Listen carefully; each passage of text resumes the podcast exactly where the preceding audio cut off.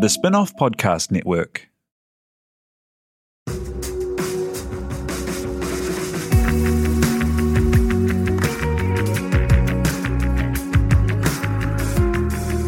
You're listening to Business is Boring, a podcast that reckons it's anything but. Business is Boring is brought to you by SparkLab, offering inspiration and practical advice to help businesses find their edge. To hear more about SparkLab, including details about the latest events, workshops, and business tools, visit sparklab.co.nz. And now, here's your host, Simon Pound. Kia ora koutou katoa, and welcome to Business is Boring. 14 years ago, Augusto began with an idea that social media was changing the way that content would be made and enjoyed, and that they might have the experience and mix of skills to make a new kind of production company for the new environment. The model they've pioneered has been a hit, not just here, but internationally. They've worked with Tourism New Zealand, Netflix, Adidas, Rhys Darby, and Richie McCaw, but also mental health projects, ventures, and recently, Prince Harry. We're joined today by Michelle Walshe, co founder and global CEO, to hear about their story of growing to the stage they moved to the US to make it in New York and how COVID had them come back home to rebuild with a focus on impact. Thank you for joining us today, Michelle Walshe of Augusto. Tēnā koe. Kia ora. I love the podcast, by the way. Hey, thanks so much for being on it. Love what you do. Um, hey, so yeah, tell us how you got started with Augusto because it's not that many years ago, but it was in response to a really big change in the media landscape, hey? Such an interesting time. If we back it up, um, it's 2008. I'm, my background's as a TV director and I studied documentary production. My husband, Leon, who um, is sort of infamous around town for being a, you know, a big personality and really curious and interested in everything, he was working at October and he'd been a film, uh, sorry, a, a television cameraman an editor. And what we were seeing at the time, if you go back to that time, the industry was really fragmented. So we had um, ad agencies with TV commercial production companies making million dollar commercials that were 30 to 60 seconds. We had TV production companies making TV shows and we were making 10, 10, episodes for half a million dollars. We had corporate video people making corporate videos and burning them to DVD. Remember that time? Um, and then, of course, what popped up is this this desire for content. Now, of course, it wasn't called that, but people were wanting longer stories. And of course, the iPhone was around, and it was starting to look like it could play video um, in in a landscape format. And we sort of thought it was a really interesting time because nobody was really set up to deliver to that. So we just took a punt. I think we'd uh, just had our third child. Um, we were working really hard. We thought, I know, why don't we start a business, have a have a rest? Um, and um, from there, we sort of thought, what if we took the best out of all of those things? We took the cost modelling from television production. We took the brand focus and the brand values from the commercial side of the industry, and um, and kind of mash them together and bring all those people together and see if we can't make commercial content that's longer form really cost effectively. And that's how it started.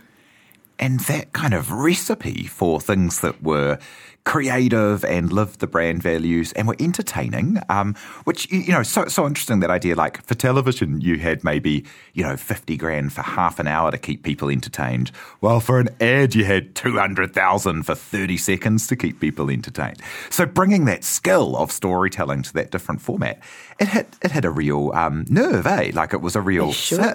It sure did. And I mean, I remember bringing people, cameramen over from television and saying, Do you want to try to work on this kind of thing where we're making stories, but it's for brands? Um, and advertising agencies being like, yo, what are you guys doing? But, you know, that's never going to take off. so it was a very, very interesting time. And of course, there was other people around the world doing it. We weren't unique, but but um, it was fun at, at that time. And we, we literally started out with a computer that my mum paid for. Thanks, mum. Uh-huh. Little shout out. Um, I just come off maternity leave with a third child, and and we just had this idea that we thought we could kind of mash it up. It just made sense in our mind that there was going to be this need, um, and so we backed it. What kind of clients were you able to attract? And when did you know that you, because it's a big risk to, to, yeah. to go out on your own like that, and when did you know it was working?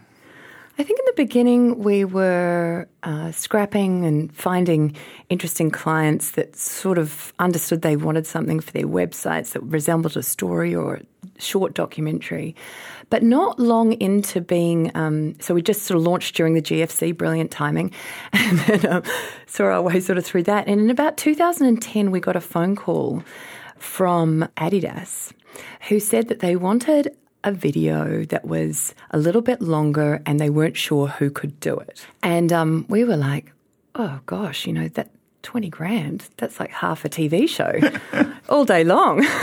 Let's give it a go. And um, that started this amazing relationship. You know, within that year, we, we actually made a documentary for them which is an incredibly um, privileged experience uh, about the All Blacks jersey called "The Making of Black." So we were sort of doing these these long form and short form, and what was it? And I guess it was content. Uh, really early on, and and that relationship with Adidas has gone on for twelve years, um, and now you know as we as as their needs grew, they allowed us to grow our capabilities. And we just did um, one of their global brand campaigns, one of their big global uh, brand campaigns this month, um, which was had nothing to do with rugby or, or New Zealand, and, and that just came out of just continuing to overservice them and, and keep trying harder and harder and. Yeah, so that's been an extraordinary relationship, but that's weirdly how it started, and that that of course led into the sort of rugby, further rugby relationships. Yeah, because before long in the scheme of your company for something that started out to make kind of, you know, longer kind of online content, you were making one of the bigger movies of the year with the Richie McCaw story, Chasing Great. Was that always part of the plan to be able to do any kind of content or anything that you wanted? Um, or how did that come about? I think that's really, really interesting. It, when we started out, obviously we didn't have funding or cash flow. I certainly back then wouldn't have known how to raise money.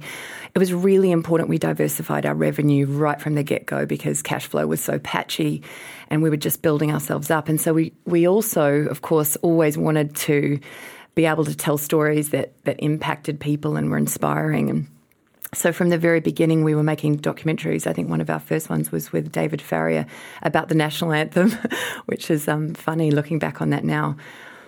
But um, that we we had that desire to have be storytellers in long form and do the commercial work, not just for the, the diversified revenue, but also because if we were going to confidently tell stories for brands, we had to know that people would come and see our, our that we knew how to tell a story that somebody would pay to see or at least um, seek out to watch.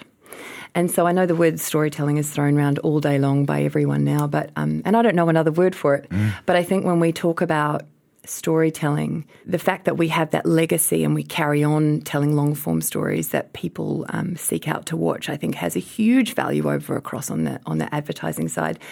And, and vice versa, we get this extraordinary talent that comes out of advertising that's really excited about telling different kinds of stories, and we mash up those skill sets. Um, and that's been, I think, a, a, one of the big uh, reasons for our success in um, talent retention. We have really high staff retention, and I'd probably put that down to not that we knew at the time, but that mashup of different opportunities and different industries coming together to challenge people. And what kind of doors does doing a documentary about someone like Richie McCaw open for you around the world is another thing. Like, you know, working with Adidas from very early on, um, uh, working with, with people like Rhys Darby, who we'll talk about soon, um, there are some real kind of international links to the business from very early on in its DNA, which, mm. you know, not every kind of company starting to make content for, you, you know, people in New Zealand would be setting themselves up like that. Yeah, I think we've always had a uh, focus on international. I, I, think most Kiwi businesses do because you you realise, you know, we have some extraordinary talent, and I know that this. It sounds like I feel like everybody says this, but it wasn't until we got to New York, which we'll talk about in a second, but that we realised how good our talent is here, for sure. When we tried to to um, find people that had similar sort of passion and skill set. But I think if you go back to Richie, what was really interesting about the model that we'd created is that the advertising side of the business had allowed us to take punts on the documentary side. And Richie's documentary came about because we, we got a hunch that he would be retiring, as we all did. We're like, oh, we can't do this forever. what if we told his story as a follow doc? And I remember um, Richie contacted um, husband Leon about something, a charity event that was coming up, and, and Leon just had the guts to say, "Hey, um, yeah, we could come along and help out for sure." Uh, could we tell your life story? Uh, you know, good, good kind of swap trade. How about we come along and then, how about then we don't leave for two and a half years? We don't leave. And, and Richie sort of laughed and said, "Oh yeah, yeah, yeah, sure, you can, you know, you can tell my story," thinking he's never going to tell his story. And then lo and behold, we sort of knock on the door and say, "Right, we're ready. Let's start following you." Um, and he was like, "Well, uh, uh hang on a minute. I don't know. What if I don't win the World Cup?" And I was like, "Oh, you know, the fact that you're you're even going to attempt." To do this again, and, and your last game maybe the win or loss of a World Cup is extraordinary. So when we started that documentary, we literally just funded it. We started filming. Um, not knowing what it was, not knowing who was going to fund it, and that was the cool thing about having that diversified revenue is that you you you you have the ability to kind of stretch and do interesting things without knowing what the outcome is going to be. And I think in that instance, um, I, I, we got on a plane with Richie, went to Cardiff for for his hundredth test, still not knowing if this was going to be interesting or or how we were going to put it together. Of course, you know he's got an interesting story, but we weren't sure how we were going to tell it. And we were walking down um, the Millennium Stadium late at night. It's it's raining, and there's just these beautiful lights and reflections everywhere. Super cinematic looking, and he's walking along. We're walking behind him, and he's in a hoodie. Um, this didn't make the film, interestingly, but um, and he gets to the turnstiles at Cardiff Stadium, and he says, um, "Oh." I've never seen what it looks like to come in from from for, for the punters. You know, maybe one day soon that's that's how I'll be coming into the stadium. And I was like, whoa! Like for some reason that just made was felt so interesting to me, and that gave us the confidence to carry on filming. And of course, eventually it got um, picked up, and we, being us, wanted to make it the best documentary of all time. Um, and, it, and I think it became the most um, the, the, highest grossing doc of all time in New Zealand. It's played in a whole bunch of places, and I'm really proud of that. But um, that was kind of the genesis of a, something like that. It was always like, let's make something extraordinary. And what if we just followed him? And what if? And I think we're natural risk takers. Um, Leon and I love the um, such a startup mentality as well. Just that, like, ooh, what if? What if? And that's how it happened.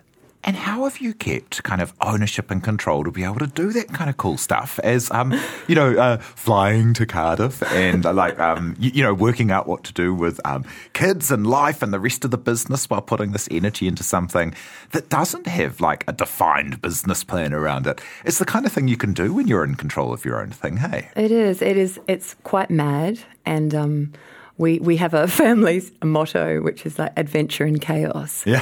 um, uh, that's definitely better than the other one we are going to have, which is nice things come here to die, because we seem to break everything that comes into the house with four kids. um, so adventure in chaos is much more inspiring. Um, but that's probably summarizes our life. We just we we just have this kind of philosophy that we're just here once.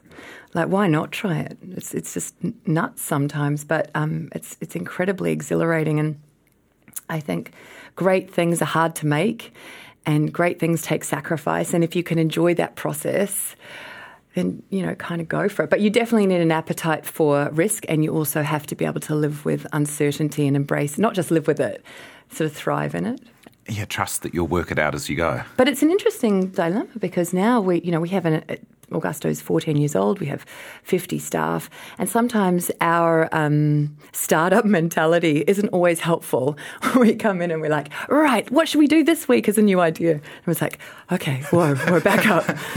back up, uh, go go to another city and fig- figure that out. Um, yeah. and and what does doing something like a Richie McCaw doco and oh, working oh, for Adidas do in being able to set you up overseas as kind of the All Blacks, especially a couple of years ago, became a real kind of totem in the world for kind of winning culture and being the most winningest team and kind of what made them special. And they, they were a real kind of, um, they had a real moment on the global stage as you were doing that work.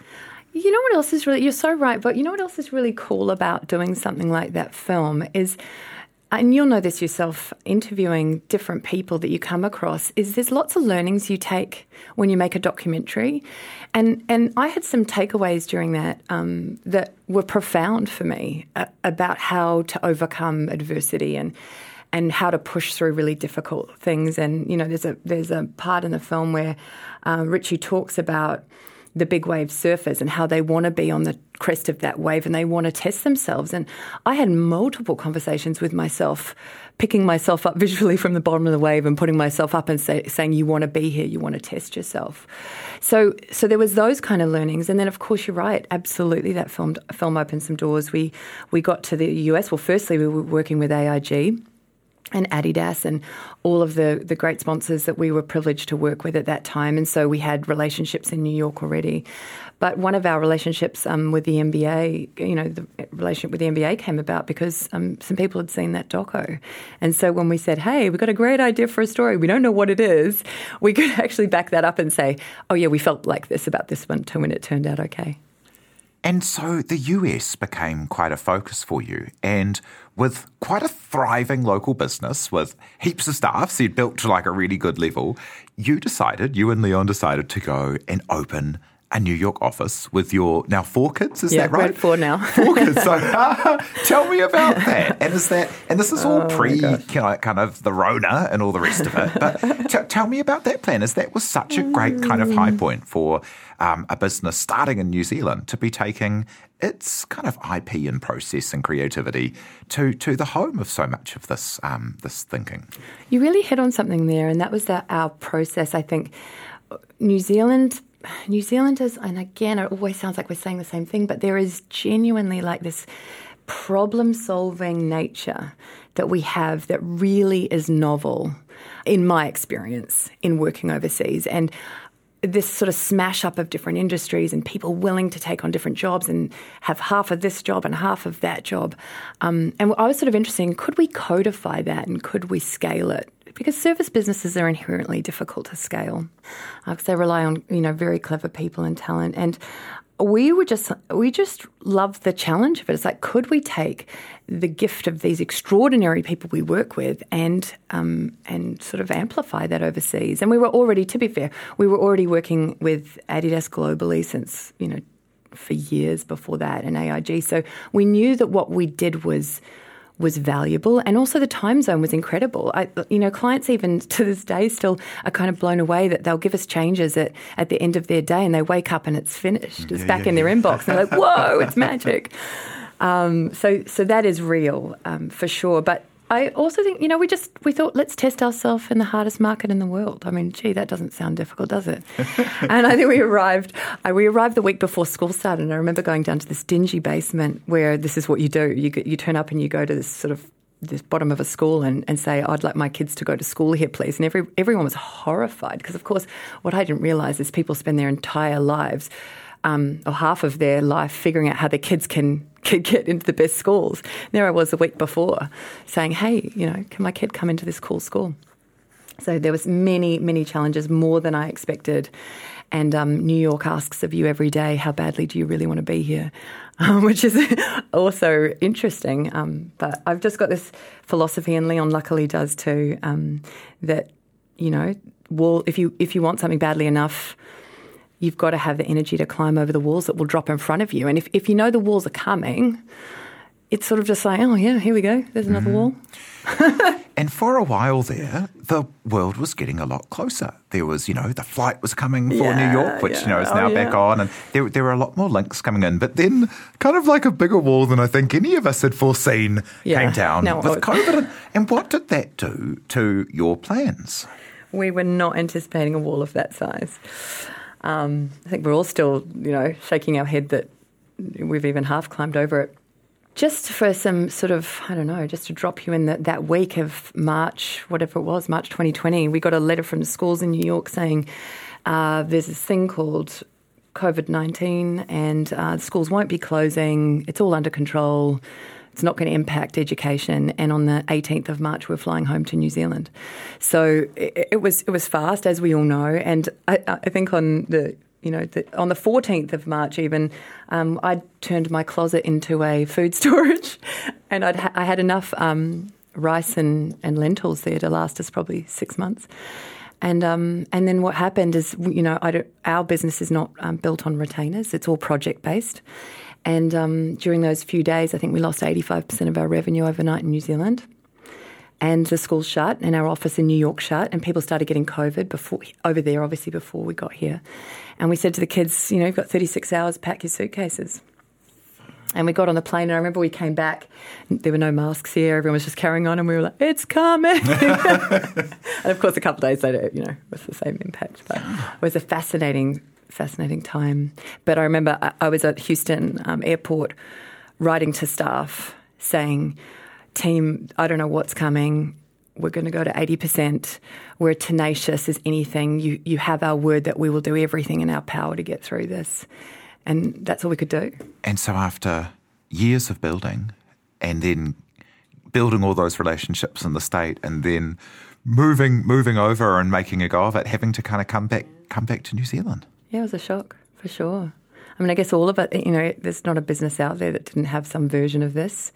Um, and I think at some point in the future, we'll all sort of take a collective breath and go, gosh, what was that? And there's a, a lot of learnings we probably even haven't had the chance to reflect on. Um, but uh, resilience will be one of them. the learnings, more resilience. Yeah, and we'll be back in a moment to hear from Michelle Walshe of Augusto how they came back to New Zealand and refocused their business and have grown again.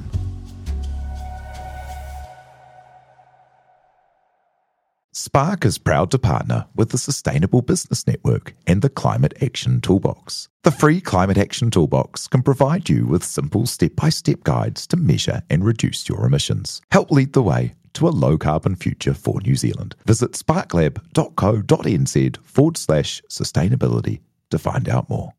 Are you making the most of your KiwiSaver investment? Generate is an award winning KiwiSaver provider with a track record of strong long term performance. Making a smart decision now could add tens of thousands of dollars by the time you reach retirement. Book a no obligation chat with a Generate KiwiSaver advisor today at generatekiwisaver.co.nz slash get advice. A copy of the product disclosure statement is available at generatekiwisaver.co.nz. The issuer of the scheme is Generate Investment Management Limited, and of course, past performance does not guarantee future returns.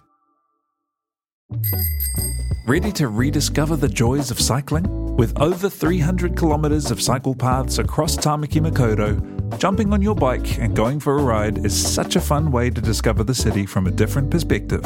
Cycling is getting more and more popular across Auckland, so now's a great time to join the hype and give cycling a go. Head to at.govt forward slash cycling to find your nearest cycleway today. And we're back with Michelle Walshe, who was just telling us how they found themselves in New York and having to make their way home to New Zealand. And so you were back here, you had about a, a 50 person agency, COVID was just rolling in. Tell me how you refocused the business and really honed in on impact as what you wanted to push into for the, the, the, near future after having had so much effort going into that international expansion having been that, that next big focus. And yeah, what was the role of, of, of impact and how's that been part of your company? It's so interesting when you go through something like COVID, like most businesses, you have to do a lot of navel gazing and the things that you thought mattered matter less. And you start looking at your people and thinking, you know, what's it all for? What's it all about? How do how do I help service these people and create a great place to work? And we'd always, I think, particularly through our documentary side, but certainly with some of the brands we were working with, we were inspired to to tell stories that mattered and moved people, uh, whether that was through brands or documentary. And so it was quite natural for us to lean in further into that space and, and think, well, what if we could reimagine the work that we did? And we took all of this incredible superpower and these great creative minds and these great problem solvers and we told stories for brands that are doing great for people and planet as well as you know with profit at, at, yeah what if we were to focus all that energy into brands that were focused on not just profit but also on doing good for people and planet i, I think we have a role as an industry um, to choose where we put our creative time and resource in those superpower brains. You know, what if what if as an industry we started thinking, well, what kind of brand stories do we want to put our best resources to? Yeah, like when you were saying before that for people who'd worked in advertising, say, being able to come over and make longer form, more meaningful things. Like, it must be really powerful for your team if, you know, you've spent your career making people fall in love with a bank in 30 seconds or, you know, cage eggs or something, you know, dreadful. And then, um, and then you're able to come over and work for things that have a bit more meaning. And, and yeah, tell me about those kind of projects because I think a lot of people would have seen the work that you've been involved with for, say, um, oh, Tourism New Zealand or put, you know, put New Zealand on the map, you know, things like that. Um, yeah, tell me about those kind of projects. Well, it's so interesting. We we naturally gravitated towards doing things that impacted for good. And that's just a natural. I mean, we'd all like to do that, right? But instead of just sort of hoping that we would do more of that work or just doing it as our sort of charity pro bono thing, we said, well, what if we could um, move the business more and more into that space and consciously find revenue because of course it has to be sustainable. There's no no good building a company that doesn't pay for the staff by just telling good stories. So what if we could take more and more of our revenue from um, businesses doing good for for people planet and also um, projects long form projects that are telling inspiring stories or impacting people for good? And and once we made that decision we we really lent into it but what that meant as well, and, and with that, we created some amazing work like um, Jessica's Tree and Girl on a Bridge, which tackle suicide and mental health really head on. Um, and working for brands like um, New Zealand Tourism, which was really exciting and helping um, lift the tourism industry after COVID, was was definitely fit into that as well for us. But um, what we had to face in making that decision was looking at some of the brands that didn't make us feel great about what we were selling or what we were doing. And um, we actually parted ways with a couple of brands and even turned away um, a really significant piece of work from a brand that we just didn't align with. And I tell you what, your values aren't tested truly until you're going through some tough cash flow problems and there's a pile of money in front of you, but that is the antithesis of where your values are. And that was really, really hard. And, and I remember talking to the team because we were all sort of like, oh, you know, gosh, that revenue would be really helpful. And We have a lot of people here. And, um, and I, I, I, quoted this thing that I'd heard when I was a little kid. I don't even, uh, you know, um, my dad used to drag me along to um, lots of seminars when I was a kid. And I remember um, someone saying, talking about this idea of the vacuum law of prosperity, that nature abhors a vacuum. So if you create a space, it will be filled by something that, that you want. Right down to like if you have you know an old couch you don't like, just remove it, and a, you know a new couch appears pretty quickly when, when there's nowhere to sit. And I had that in my mind. It's like I think we need to to test this and risk, take the risk. And yes, there'll be a vacuum, and that's really scary. But if we're going to say that we're living by our values and we're going to tell our staff this, we have to back ourselves. You can't be talking like that, and on the other hand, just sort of taking money from doing work that is is not in line. So we did that, and um, it was scary. But what was so cool, and I'm still really excited about when I think about, is um, is that we created that space, and literally, like within, I don't know, it would have been like four to eight weeks, we had Prince Harry not literally him, but knock on the door with a with a fantastic campaign around sustainability. And Adidas gave us this incredible piece of work, um, Run for the Oceans, to help take plastic out of the oceans and end plastic waste. And we didn't even pitch for it. It's this huge global campaign, and it's because we articulated that that's where we want to be and that's what we care about. And that is so exciting to me. I just I I think you know you can have all these theories in your mind. Um, at some point, you've you've got to take the punt and back them. And in that instance, um, it was so gratifying and relieving, let's be honest, um, that that space was filled. And, and that's where we're going. And how did you go about clearly articulating what you're wanting to do so everyone knew? As, you know, at, at, at one end, it might sound almost like it's kind of um, a bit spiritualist to say what you put into the universe comes back. But that's the very basis of marketing, right? that you tell people what you're about, and then people that match up with those values and what you're up to will seek you out to work with because there's the values match and because you're offering what they're after. So, um, yeah, tell us how you actually made that um, really clear to the, the world and, and let people know. I think in, in some instances it was seeking out people doing great work in the space and helping businesses um, look at what impact they were having on their communities and um, and on the planet. So we started going down that that that train of like let's open the lid up and actually what are we doing in this space? How are we looking after our people meaningfully? Um, what are we doing for the planet? And so when those conversations start, they sort of, it's like a flywheel. It just momentum picks up. And um, I think with Adidas, we literally were talking to their, to their teams about where we want, where we saw ourselves in the future. Um, some of it's water cooler talk, you know. I think, I think if it is a, I think if it is a true value, you get excited about it and you end up talking to people and that message carries on because there's such a deep belief. I think if you do it out of lip service or because you think you have to, um, people probably see through that pretty quickly. And so it's such a deep driver for us um, that I think we just get excited and talk about it, and, and, and it's worked. I, there hasn't been like a, we're, we're, terrible at our own marketing. I think. Um, we didn't even put Augusto on the door for three years. Like that's how bad we are at our own marketing. But um, I think if if you live really truly to your values, and it sounds kind of trite, but it really pays off. Mm.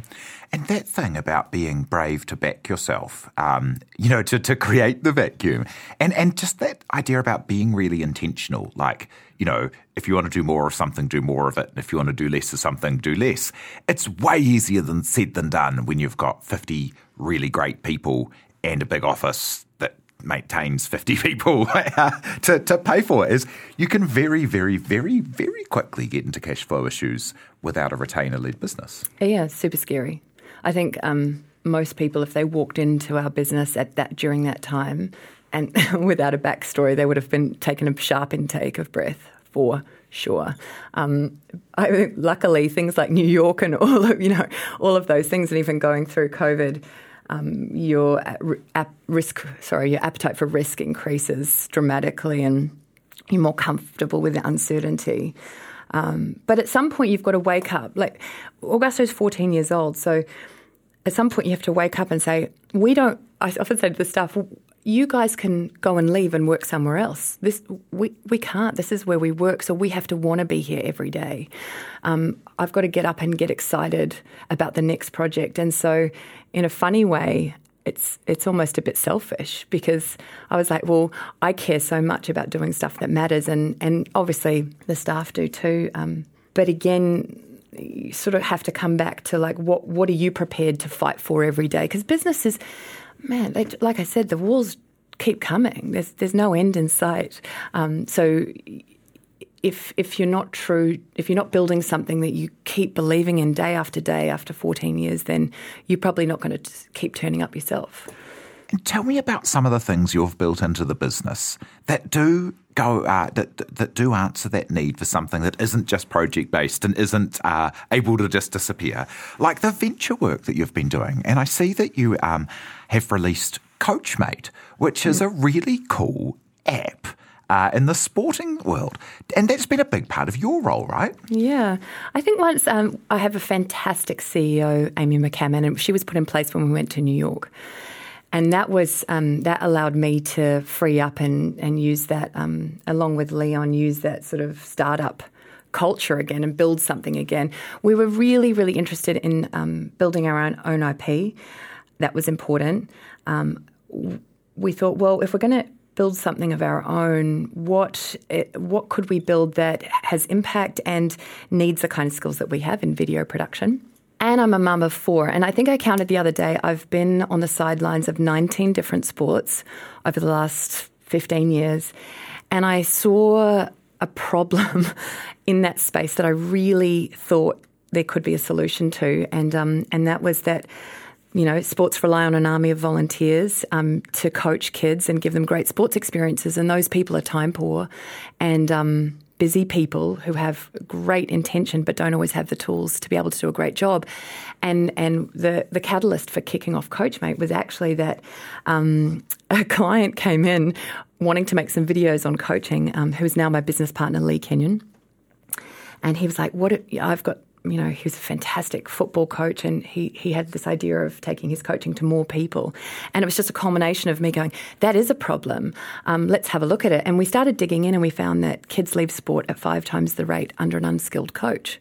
And we thought about the mental health, um, uh, the impact on kids' mental health and well-being and community well-being because of that drop-off. Um, and and sort of set about to to see if we could fix the problem. And that was wildly ambitious because I'd never made an app, and I certainly knew nothing about SaaS businesses. And um, and we sort of did it anyway. So three years down the track, we just um, launched basketball New Zealand's um, Girls Got Game and Kiwi Hoops program across the country for free for any coach that wants to do it. Um, we also did New Zealand Golf. They were our very first cap off the rank, and there's more sports following, and, and hopefully we'll take that internationally. But that's really exciting to me because, unlike stories um, that gain a lot of traction, and then they're sort of gone four days after the news cycle's finished. Um, CoachMate has the potential to impact kids for for years and years and years and years, and that's really exciting to me. And does it allow parents to be able to help their kids more with how to drill between practices and stuff is something I've noticed. I mean, I'm useless, right? Like I was quite handy at doing what I was told when um, to help as a coach for my um, kids when they were about seven, because they'd give you a little form that told you the drills to do. But as soon as it became a bit harder than that, I don't know what I'm doing. That's so funny. We always say there's a lot of PDFs at the bottom of sports bags that, that parents don't always know how to use. I think um, my poor husband Leon um, was the only person available on a Tuesday to take my kids' soccer team, and um, I, we, we saw a, a marked difference between what he was able to do and somebody who, who had a bit of coaching experience, although he made up for it in a lot of laughs and fun. But at the end of the day, um, kids stay in sport when they're engaged and they're having a really great time, and so that's what we're trying to tackle. And yes, um, we've the app has just released for coaches, but we'll be doing a parent app as well to help support parents at home. Um, yeah. And if you can if you can do something about the four trillion WhatsApp messages and reply all emails that come in, that'd be real cool. Thank yeah, you. you wait till you've got four kids in seventeen different sports. Um, that's that's so cool. And yeah, so um, as a final couple of questions, um, you know, what advice would you have for someone who might be in an industry where they see a whole lot of change and they can see maybe somewhere they could have a business and start something of their own? What advice do you give to people starting out? I think if they've got that like real kind of curiosity and and drive and they can see it, I think go for it. I mean, it, as long as you're prepared to get over all the walls, you know. And I think Steven Spielberg actually said that um, you have to want something badly enough that you crawl over the walls to get there. But um, it's it's going to be a hard journey. But if you've got that vision and you really believe in it, you can almost will a business into existence. I really believe that if you really want it badly enough. Um, now, of course, there's money and all sorts of other things which which can be limiters, and I, I, I really understand that. We ate a lot of two minute noodles for a while there, but um, if you've got that drive and passion, it's such an exciting adventure. And as a final thought, what will success be for you and for Augusto? As much as it sounds, uh, you know, it's overused. Success is a journey, not a destination. It's really important to remember that because because you never arrive, and every day will feel like today. And you'll get up and check the weather and um, and and check what your kids are doing and look at the news, and then you'll have to get up and do the same thing again. And I think if we can keep doing that with extraordinary people who want the same things. Um, have the same energy to make a change and make a difference in the world, um, then then happy days. You know, sign me up. That's so cool. Well, thank you so much for coming and sharing your story today. That's Michelle Walshe, the co founder and global CEO at Augusto. Thank you, Simon. It's been a pleasure.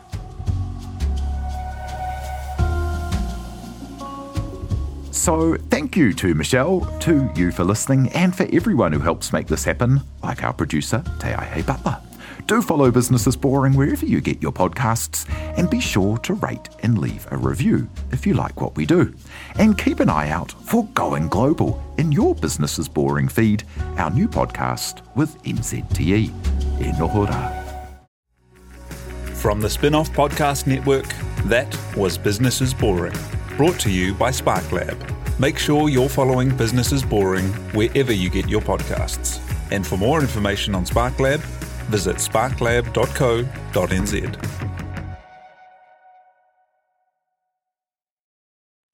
Kia ora e te iwi, Te Aihe Butler here, podcast manager at The Spinoff.